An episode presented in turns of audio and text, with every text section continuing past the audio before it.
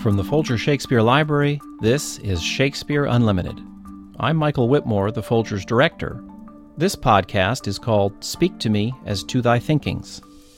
It looks at the relevance of Shakespeare to modern life, how this work, written so long ago, can still speak to us about problems we face today. Actors and directors always strive, of course, to make sure their Shakespeare performances have something to say to the audience. But it's probably in the academy at colleges and universities that the search for new meaning in Shakespeare is most thoroughly realized. That's what we're going to look at in this podcast. Here to explore the idea of learning something new from Shakespeare's plays are Gail Kern Paster, my predecessor as director of the Folger, and Jeremy Lopez, associate professor of English at the University of Toronto, who has been a National Endowment for the Humanities Fellow at the Folger. They're interviewed by Rebecca Sheir. When we look at Shakespeare, we might think to ourselves, okay, these plays were written 400 years ago. Scholars have been poring over them for all that time. So there's nothing left we can possibly learn from them. Gail, you obviously don't agree. We change. I mean, we are, we are not the same culture. Our preoccupations are different. Our interests are different. And it's from the, those interests and preoccupations that we ask questions of the plays and expect them to come back to us with interesting answers. But I guess we tend we tend to assume people have always asked questions about Shakespeare's plays. But Jeremy, is that true? I mean, I guess people have probably always asked questions about Shakespeare, like what was that play about? Um, but to refer to something that Gail said, um, asking questions with the idea that we're going to learn something from Shakespeare, I think, does originate in the 18th century and sort of develops through the 19th century and really takes off in the 20th century um, as a specifically academic enterprise. What was that turning point in the 18th century? Well, I mean, I think the turning point was the editing of Shakespeare's text, um, and then competition between editors for establishing what the best text was and what the best way of explaining the nature of that text was to readers.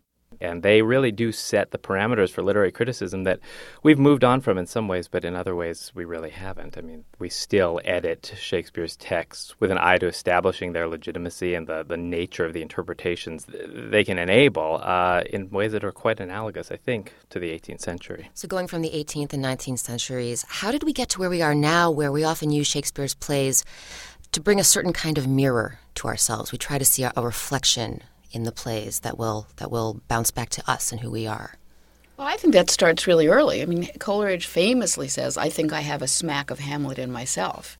Right, right. And Gail, something you've said is Shakespeare's plays familiarize us with ourselves, but they also defamiliarize us with ourselves. I'm fascinated by that. Can you talk about what you mean by that? Well, I think when we look back at plays that are 400 years old, it, it isn't surprising that the language is different, the characters um, in some ways react differently than um, we would maybe expect them to. And so, in that, but at the same time, the outsized emotions of Shakespeare's characters are ones that we recognize. Uh, be, and I think that's because the, the core emotions really just leap across the centuries. So that's the familiarity. But at the same time, there are many, many moments in the plays where gender relationships or relationships um, from master to servant seem um, the sorts of behaviors that we find peculiar. The great interest in the nature of what it is to be a king, which is, you know, a huge preoccupation for Shakespeare and a huge preoccupation for Shakespeare's moment, is not one that is directly related to something we care about. Uh, I was thinking uh, as well about something like the Taming of the Shrew, where, where uh, you have representation of relationship between men and women, which is in many ways unfamiliar to us, um, and you'll often see productions, modern productions of Taming of the Shrew, that really deliberately play up the unpleasant elements of that relationship that go out of their way to emphasize the violence. And I think that's one example of how the text can be used to sort of defamiliarize ourselves from ourselves, that we sort of witness something that we are familiar with, a, contest with a member of the opposite sex, and then see it kind of magnified and put through the filter of another culture that makes it alien and, and disturbing and, and that perhaps makes us think about the conventions of our own interactions with one another. So as we talk, we, we keep talking about the questions, quote, we ask about Shakespeare. Who is the we you have in mind when you talk about that? The word we, as we're using it here, is a convention of scholarly discourse, and uh, it can it can have kind of elitist, plummy overtones. You know, the the things that we most appreciate about Shakespeare, and and there's a particular kind of split between the we of actors and the we of scholars. In the first person plural, there is a kind of proprietary claim. And there's a famous moment in Al Pacino's film Looking for Richard where Pacino and his sidekick, but and who is um, a fellow actor, and they are um, they are looking for Richard the Third, and they go to scholars, and um, and there are these wonderful cameo appearances of scholars looking like deer caught in the headlights, um, and they come away kind of.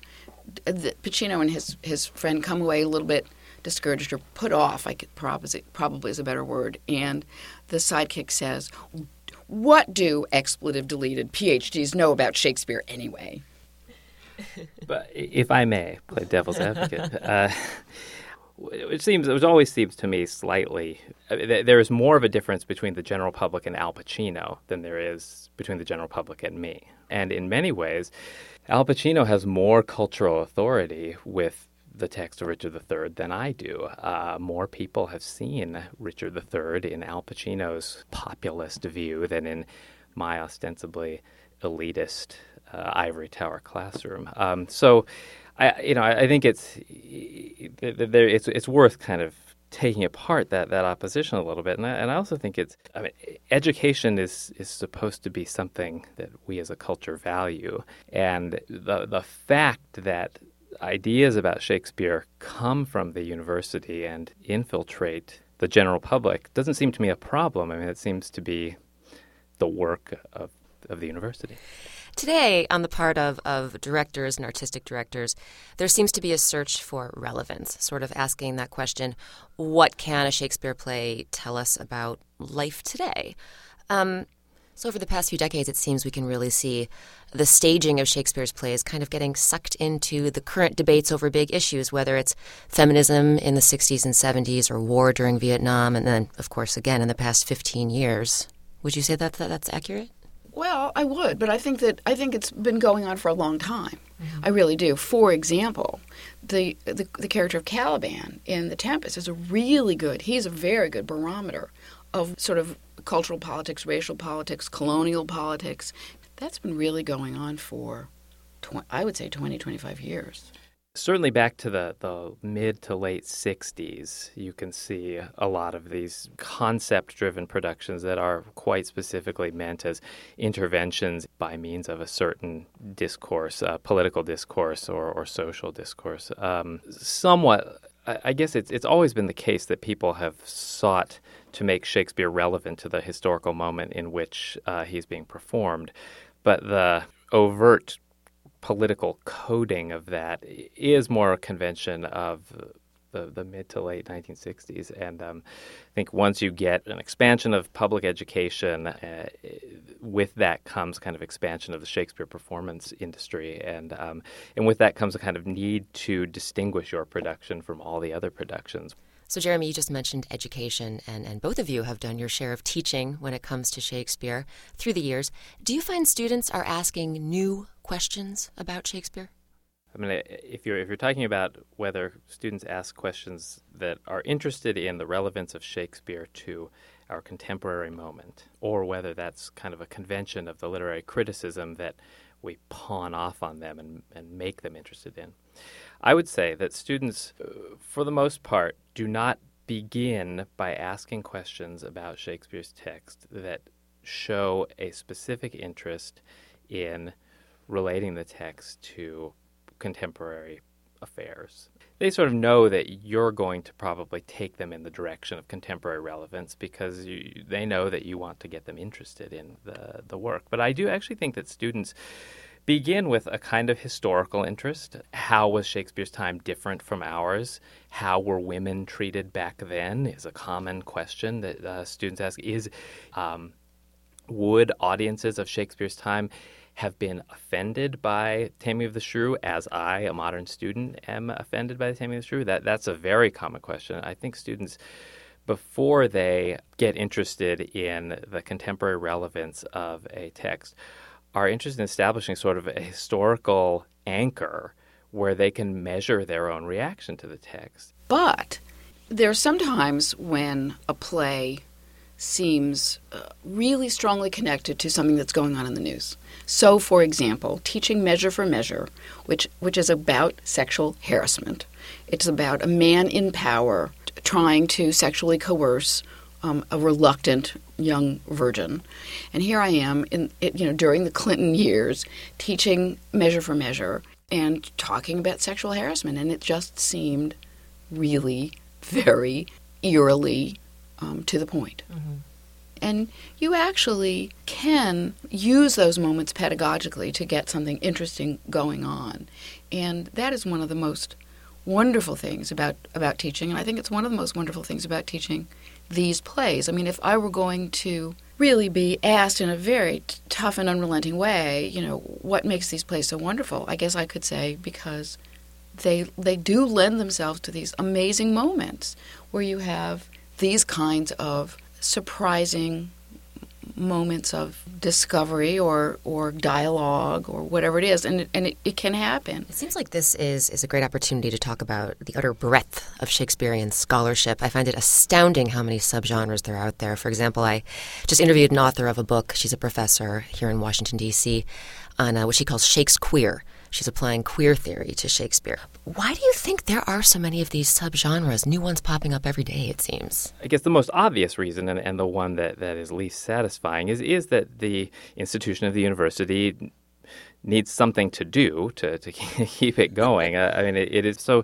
and I, you know, I, I, think that that's for the most part great, and I think it, it's true of uh, of all all literary disciplines. I mean, Shakespeare, it's more intense with Shakespeare, but um, obviously with Jane Austen or uh, Chaucer or um, uh, Dickens and uh, Virginia Woolf. I mean, there, there, are, you know, these authors have, have had a similar kind of expansion of discursive categories over the last, um, you know, 40, 50 years. I do think that Shakespeare was was writing in a in a theatrical culture and, and himself wrote in a particular way that that depended upon and made use of and, and found value in a certain kind of open endedness. And that open endedness, I think, is what um, produces so much of the meaning that we give to these plays. I think that's a great adjective. And, and I would say that one of the things that has happened in the last 25 years, let us say, that new kinds of histories are being created. And so that the, the history of humans' relationship with the, with the environment, for example, it, it's perhaps not a new history, but it's certainly being looked at in a new way. And so scholars, being scholars, are going to ask historical questions, questions of historical origin and historical trajectory. And so now there is a kind of eco critical movement in Shakespeare. Um, some of it seems pretty silly to me, but some of it's kind of interesting. But it's it is absolutely a new twist there's uh, clearly the history of feminism as it has intersected with Shakespeare. There's a, the history of the body. There's clearly what, what you were talking about with Shakespeare, and that is questions of gender orientation. I mean, all of, uh, you know, it, Shakespeare's open endedness is an invitation to that kind of inquiry. So we've talked about how Shakespeare is open ended and therefore inviting all of this new scholarship, new ways of looking at him. So clearly, we have an endless fascination with Shakespeare, it seems you know, let's not forget. I mean, this guy wrote a lot of plays. I mean, you know, there was an endless fascination with a lot of literary figures, but there's a lot of material. Yeah, and there is an idea that you know that's been around for for some time that Shakespeare was the best. That there is one figure who was able to rise above all literary figures who followed him, and uh, and I guess I think people are quite fascinated by that. Um, you know, there, there is something fascinating about trying to figure out what, over and above all kinds of cynical things like marketing and like uh, the deliberate exploitation of one's personal preoccupations through an historical figure. I mean, if Shakespeare were just those things, he wouldn't have lasted. There are plenty of uh, flash in the pan, kind of cheap, cynical marketing gimmicks. Um, and so Shakespeare does have something that seems to rise above um, other things of the same kind. And I think people are quite fascinated with figuring out what that is. The phenomenon of greatness, which we can critique and try to uh, demystify some way or other. And I think scholars do that quite a bit. But I think that at the end of the day, it's still there greatness.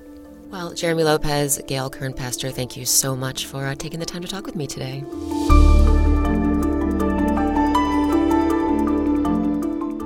Gail Kern Paster is Director Emerita of the Folger Shakespeare Library. Jeremy Lopez is an Associate Professor of English at the University of Toronto and former National Endowment for the Humanities Fellow at the Folger. They were interviewed by Rebecca Sheir. Speak to Me as to Thy Thinkings was recorded and produced by Richard Paul. Garland Scott is the associate producer. It was edited by Esther Farrington. We had help gathering material for the Shakespeare Unlimited podcast series from Amy Arden. Shakespeare Unlimited comes to you from the Folger Shakespeare Library. Home to the world's largest Shakespeare collection, the Folger is dedicated to advancing knowledge in the arts. You can find more about the Folger at our website, folger.edu. For the Folger Shakespeare Library, I'm Folger Director Michael Witmore.